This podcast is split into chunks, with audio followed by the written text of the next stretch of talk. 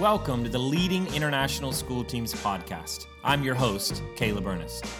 Each episode is designed for administrators, teachers, and others in the international school world to be able to share stories, experiences, and innovative ideas that are taking place around the world. Additionally, I hope to be able to share some personal stories of success and some struggles that I've faced along the way. From time to time, I hope to have some special guests who will also be able to share their stories. My goal for each episode is to create an ongoing discussion about how we as educators can create meaningful growth experiences for international school communities. The list for each episode will consist of three parts: the warm-up, the main event, and the cool-down. I'm glad you're here. Let's jump in.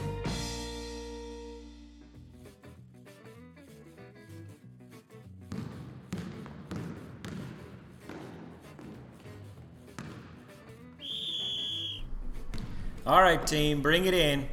Glad you're here. It's time to do the warm-up. We're now two months into awareness about coronavirus. More and more governments and schools around the world are making the decision to shut down classes for a period of time with the hope that the spread of the virus becomes more and more limited. Some schools have implemented online learning for a couple of weeks now. Some are just now entering into that platform, and yet other schools are starting to consider what online learning might look like for their own needs. A couple of weeks ago, we had a chat with a secondary teacher who was just starting this process. And today, we're going to engage with some elementary teachers who are also parents of elementary students. This conversation will give us a completely different perspective, one from the teacher, but then also one from a parent. Let's go for it.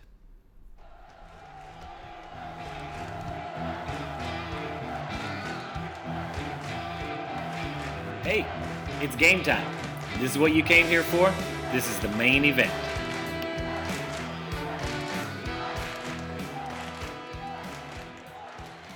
Hey team, welcome to the Leading International School Teams podcast. Today we have a bonus episode with Russell and Jessica Phillips. Uh, I met Russell and Jessica about ten years ago whenever I was starting my international education journey. Uh, I was supposed to be going to South Korea, and through some circumstances beyond my control and beyond the school's control, um, I wound up finding myself in Afghanistan. But uh, even throughout the ten years, even though I've never met Russell and Jessica in person, we've kind of uh, stayed in contact through Facebook and other things from time to time. Um, so Russell, Jessica, welcome to the Leading International School Teams podcast. Thanks. We're happy to be here. Yeah, this is fun. Um, I, I hate we're coming together under such uh, circumstances, but our, our focus today is going to be on two things. One, uh, you being an elementary teacher um, and how that works for you through uh, online education. Um, and then second, you're both parents of students who are doing their own online education, and and what has been uh, some struggles for you, and what what's working, um, how have you found success? Um, we'll kind of jump into uh, a lot of those questions. But before we do that, um, from your time in South Korea ten years ago, can you tell us uh, where you've been, what you've been doing, uh, how you've grown in your uh, leading uh, international students' journey? Sure. Uh, well, we spent two years at the uh, Pyeongtaek International Christian School in uh, Pyeongtaek, South Korea. And from there, we actually took a couple years off of teaching to to work in the Philippines with uh, children's ministry there, and then back into Virginia public schools for two years. And then we spent two years in Abuja, Nigeria at the American International School of Abuja. And I think that's where Um, you know, a, a, the leadership aspect of our journey kind of started, um, where we had uh, more hands-on experience with technology. I started my master's in uh, administration there, uh, and we spent two years there and then moved on to our current school, which is the American International School of Guangzhou, where we've actually both had a chance to be team leaders. And uh, I'm on the grade four team now, uh, but was in grade five for three years. And um, Jess has been the first grade team leader for a This is now the third third year of that. And I also have my um, technology specialist certification as well that I just finished up. So it's uh, it's interesting how uh, you mentioned being in Abuja, you kind of started this technology journey, and then you've also kind of picked up some uh, certifications and some things along the way. Uh, and it's kind of handy at this point that you're actually using some of those things. And uh, earlier in a in a conversation, you mentioned how uh, you're kind of being a leader among your staff, that you have some of these certifications, you have some of these skills, um, and you're able to share some of that with your your staff that you're working with now. Absolutely. It's been very, very helpful. Both Russell and I are kind of like the, let's jump in and just start trying to figure things out all, all on our own anyways. So we've been doing a lot of teacher one-on-one help and training and doing specific calls with them to really get them started and help troubleshoot along the way. Mm. Um, so before we uh, kind of get into some of your uh, struggles and success, um, can you talk about like the system that your school has set up for online learning? Are you um, asynchronous? Do you have to have like office hours? How do students reach out to you?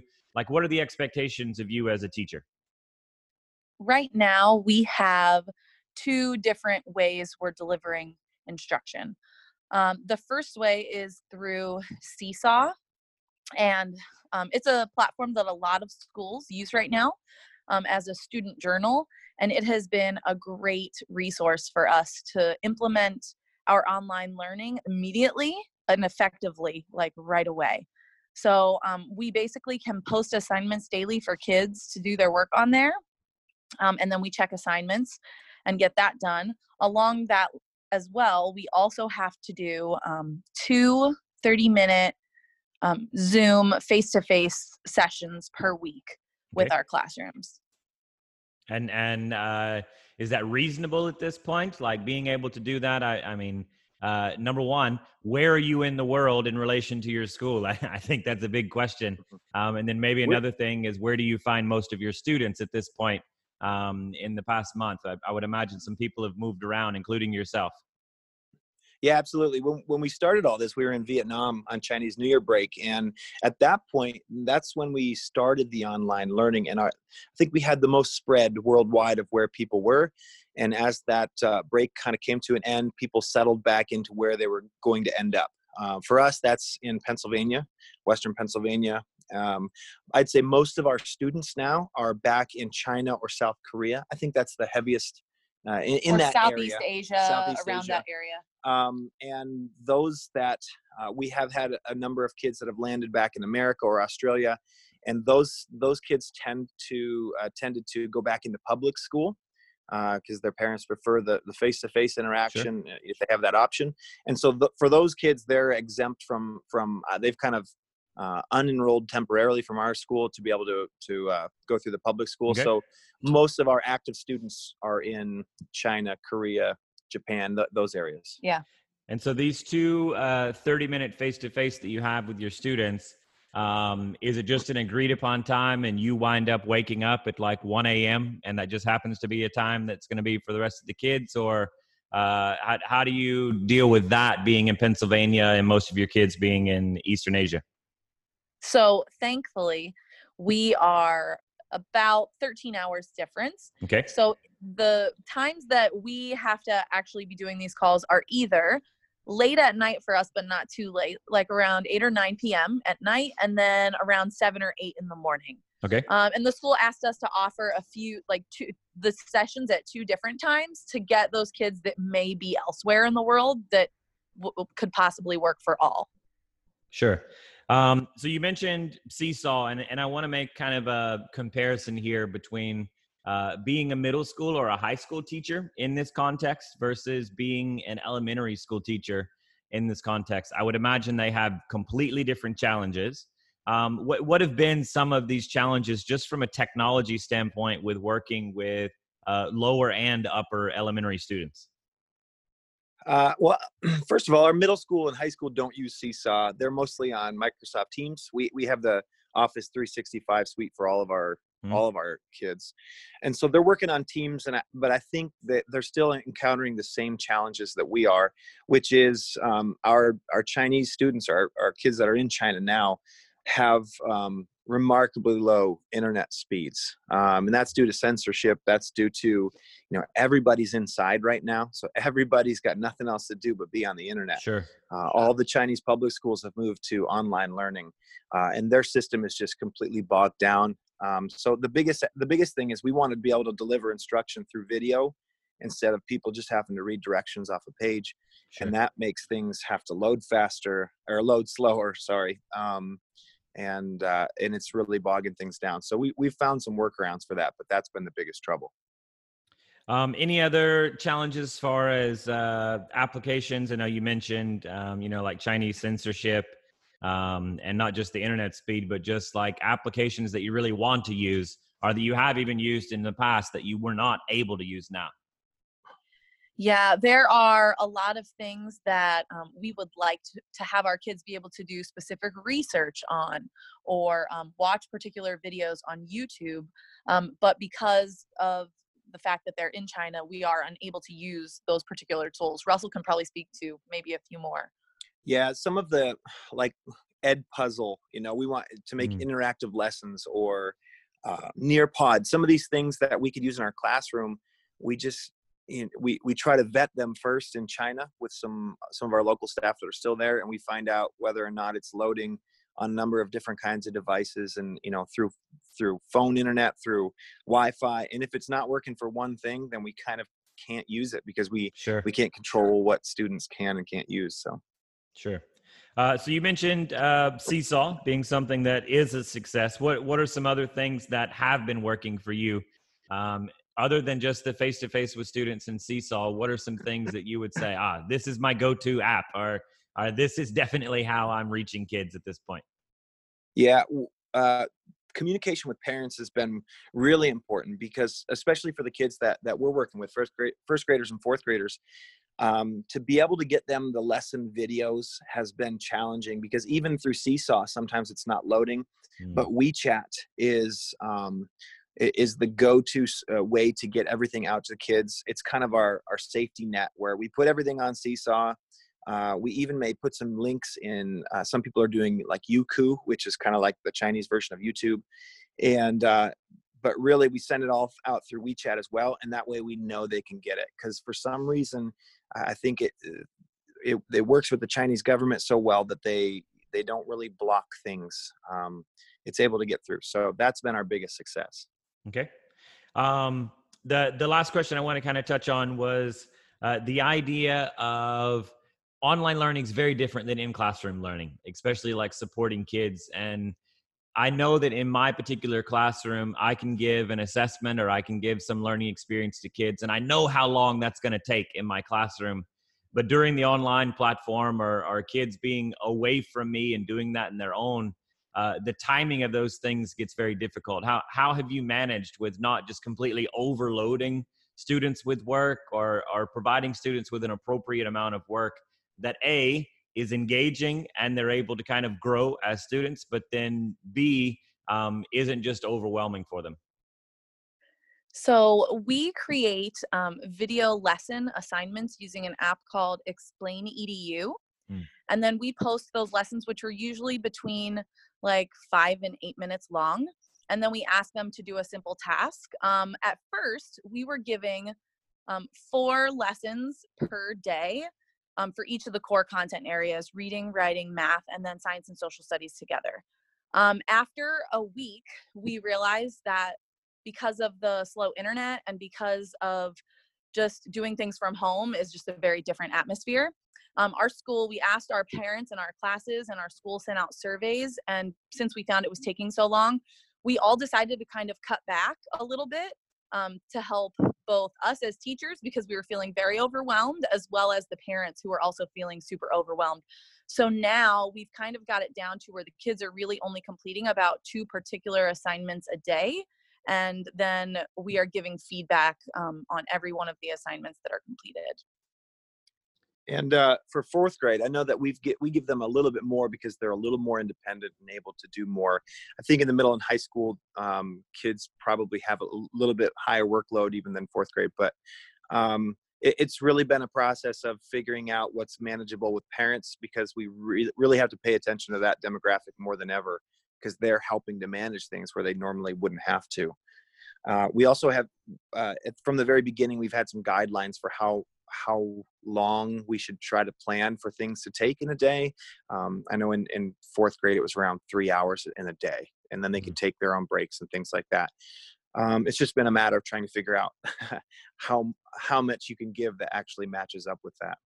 Sure. Yeah, and we've been having constant parent communication um, to help make sure that what we are giving isn't too little and isn't too much. Um, also, to kind of uh, help this workload for you as teachers, um, one of the things you mentioned previously was that you have teaching teams. Um, can you talk maybe about how your teaching team is sorting out the, the workload for uh, online learning? I think most teams are handling it in a pretty similar way. We have four classes per grade, and there are four kind of main content areas, um, math, reading, writing, and and then uh, the science, social studies aspect, or unit of inquiry, whatever you want to call it. And um, so each teacher kind of takes on one subject area and, and provides all the lessons. And then we share those lessons amongst the team, and then we can uh, each assign them, and everybody kind of assesses their own work no matter what, you know, so that we all assess our own students. But I think that has, uh, if without that, this would be completely unmanageable, I think. Sure. Yes, absolutely.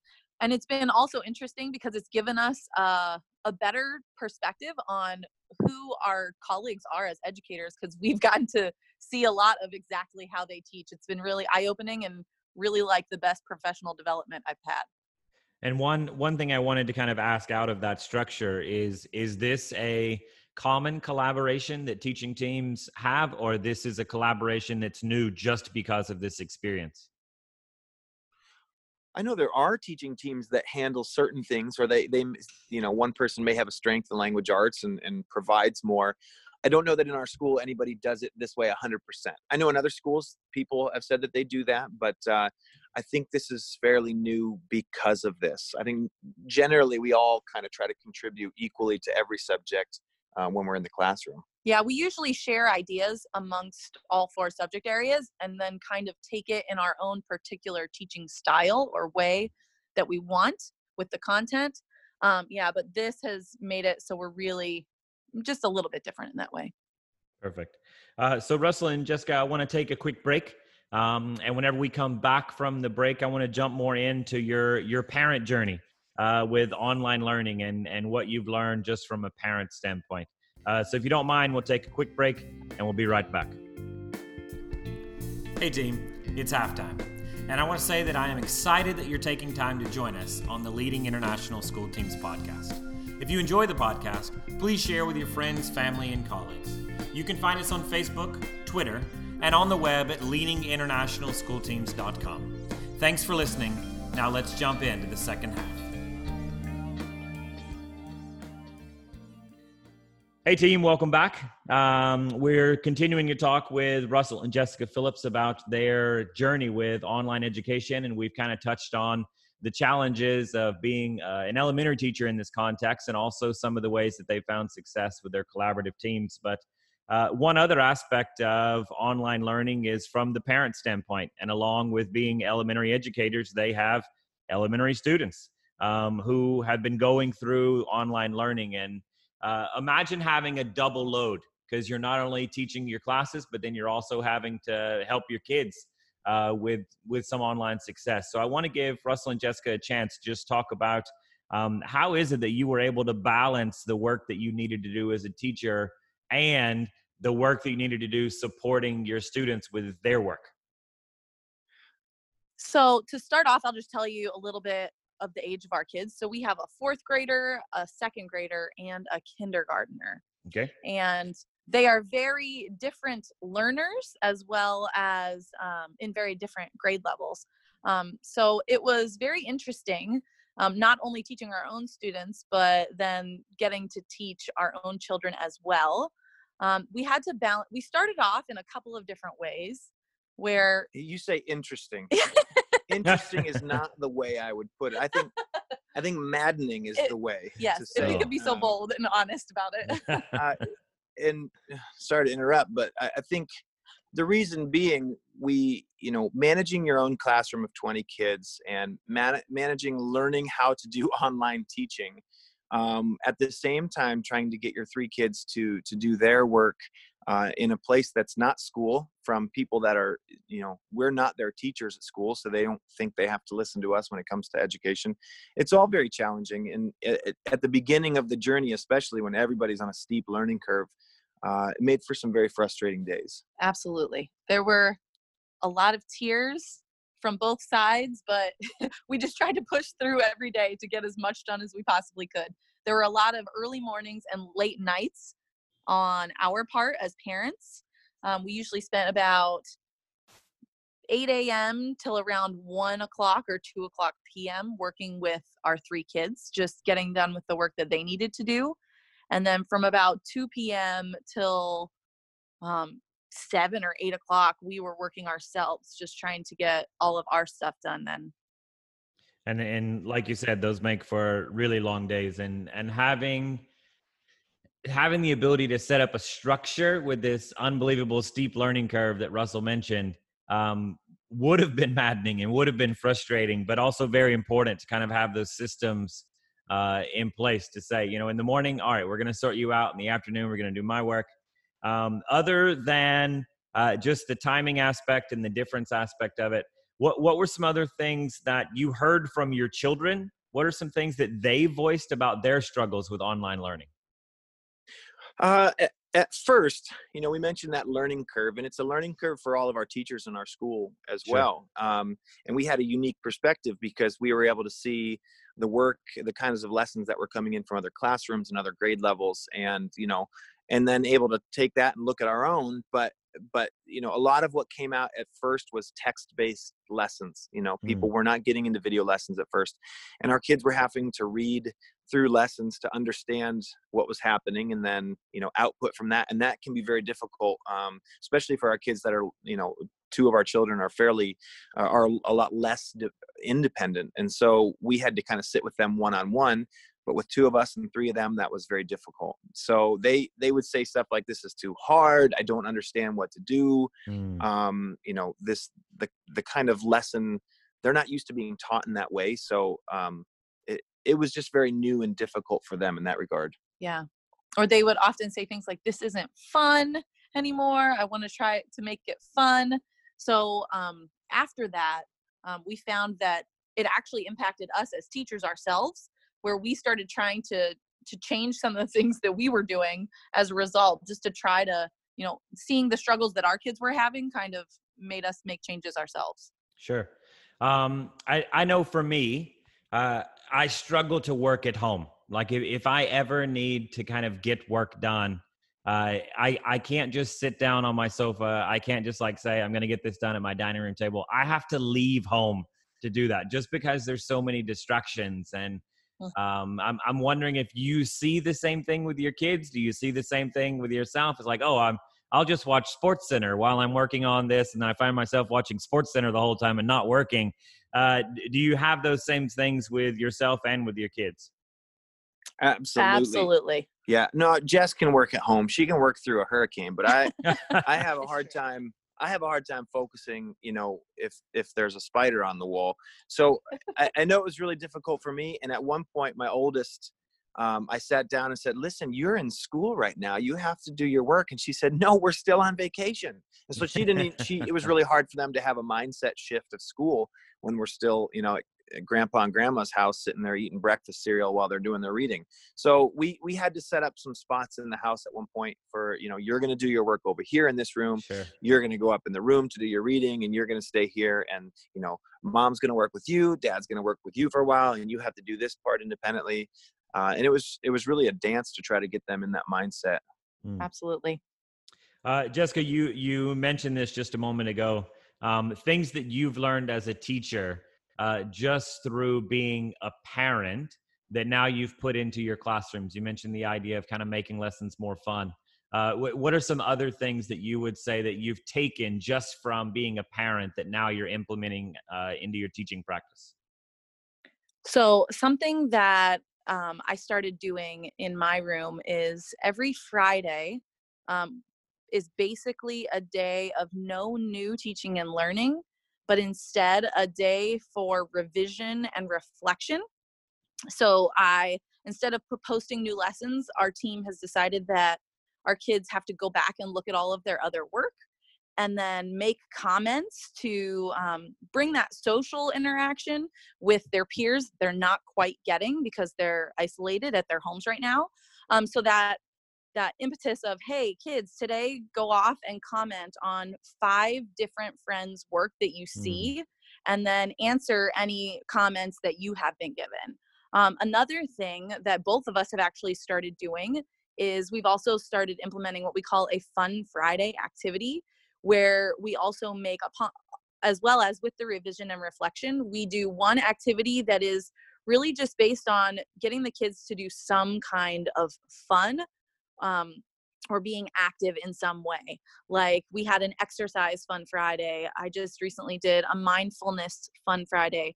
Um, Russell just made a Fortune Friday where the kids had to come up with a fortune cookie Um, slogan, or a Fort Friday where we showed the kids a video of us building a fun fort in our house, and then their assignment was to go off and build a fort with your family, because doing online learning is hard, and we just wanted to find a way to get these kids to really think of it as engaging and trying to get parents involved in less of a teacher kind of way, but more of a, hey, I'm also your parent, let's have fun together kind of way. Sure. I think, and I, I think for me, um, I, in the classroom, I I tend to move really fast. I, I talk fast. Um, and we've got a high E A L population. Mm. And I think a lot of those kids can be sped over. And as a parent, seeing the lessons that were coming in from my, you know, native English speaking, even high level um, daughter, having trouble with that made me think about how clear and concise I need to be with my instruction, sure. how I need to not just, you know, in, you know, teach something new, but teach them how to use the, um, the tool that they're using and everything, and, and make things really explicit, because even if they do have parents at home that could be helping, you know, a lot of the parents are, have an even lower English level than the kids do. So, um, whereas we can differentiate really well in a classroom, these video lessons have to really be catered to um, to the kids with the highest needs, uh, which um, makes you slow down and makes you really mm. be careful about what kinds of things you you say and point out in your lessons. Uh, I want to jump into one last question. As um, uh, coronavirus continues to spread and more and more countries are kind of making decisions about uh, how they're doing large group gatherings or school or whatever. Uh, I know some schools in Thailand just now are going on this fourteen-day quarantine. Um, what what are some messages that you have for teachers uh, whose schools might be facing this on the horizon? What's what's one takeaway that you would want to say to any teacher um, prior to being in this situation? Well, it's... Uh... It's always good to be prepared in advance. There are tons of resources and people out there on Twitter and, and other places talking about um, ways to, to do online learning, ways to deliver instruction. And if I was, if we had the opportunity to go back in time and have all those resources at our fingertips and kind of prepare ourselves and look at how to do video lessons before this, um, I would be doing that. I, I would be contacting Um, you know, other schools that, that are in the process now and saying, hey, what should we, um, you know, how can we prepare? I would get together with my teaching team and we'd, we'd plan out, um, you know, who's doing what ahead of time. Uh, if I was an administrator, I'd really want to be thinking about, um, you know, uh, communication and clear communication with, uh, with parents and things like this. Uh, there's just so much to think about. It's impossible to be completely prepared, but I would, I'd get out there and look at the resources available um, amongst the, the online P L C at this point. And, and I would say that's a, that's a big benefit to those of us who are still having regular school, um, to have already had a month of people in this. Um, many of us are having conversations with colleagues and friends around the world who are definitely displaced and in a similar situation as you are, um, and gathering those resources of what's working. Uh, I found that as a benefit. And our school's not even discussing the idea of uh, closing at this point. Um, but I think that's right. Uh, the, those who are not in this situation, trying to find a way to be prepared, because whether it's this situation or another situation down the line, uh, there's a great chance that we'll be in some sort of online learning format for whatever reason around the world. Absolutely. Plus, it wouldn't even be bad just to get some of that knowledge under your belt, just as the future of education changes every day. Sure. You never know what it could look like in the future. Absolutely. So uh, Ru- Russell and uh, Jessica, I really enjoyed catching up. Uh, it's been a long time since we've actually talked on the phone, um, and kind of hearing a little bit about your journey and your, your current areas of success. Um, for me, uh, it's been a benefit, and I hope uh, you've also enjoyed joining the podcast. Absolutely. Thanks, Caleb. It's been really uh, good to be on. Absolutely. And, it's been great to maybe, catch up. Yep. And we'll continue to have this conversation, and we just, uh, we, we won't wait ten years before we do it again. How about that? I hope not. That sounds like a great idea. All right, team. Thanks for joining the podcast. Um, we'll now move to the cool down, and I'll provide my reflection. See you next time. Hey, team. Great work out there today. Now, what can we take away? What can we learn from this experience? What can we use from this podcast? Let's do the cool down.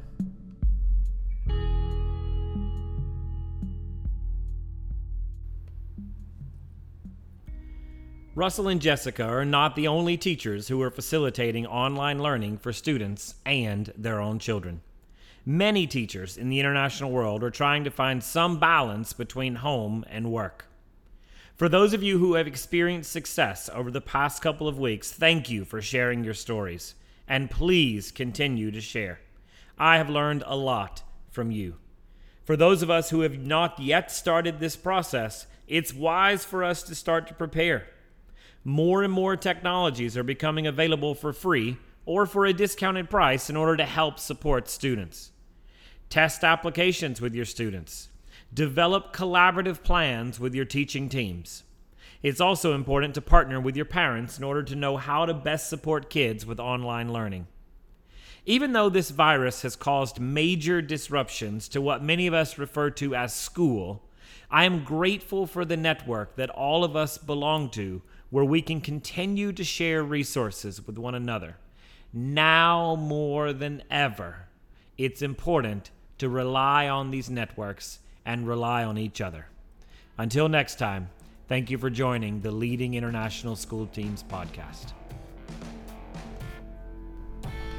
Thanks for listening to Leading International School Teams podcast. Remember to like, share, and follow the list on Twitter and Facebook.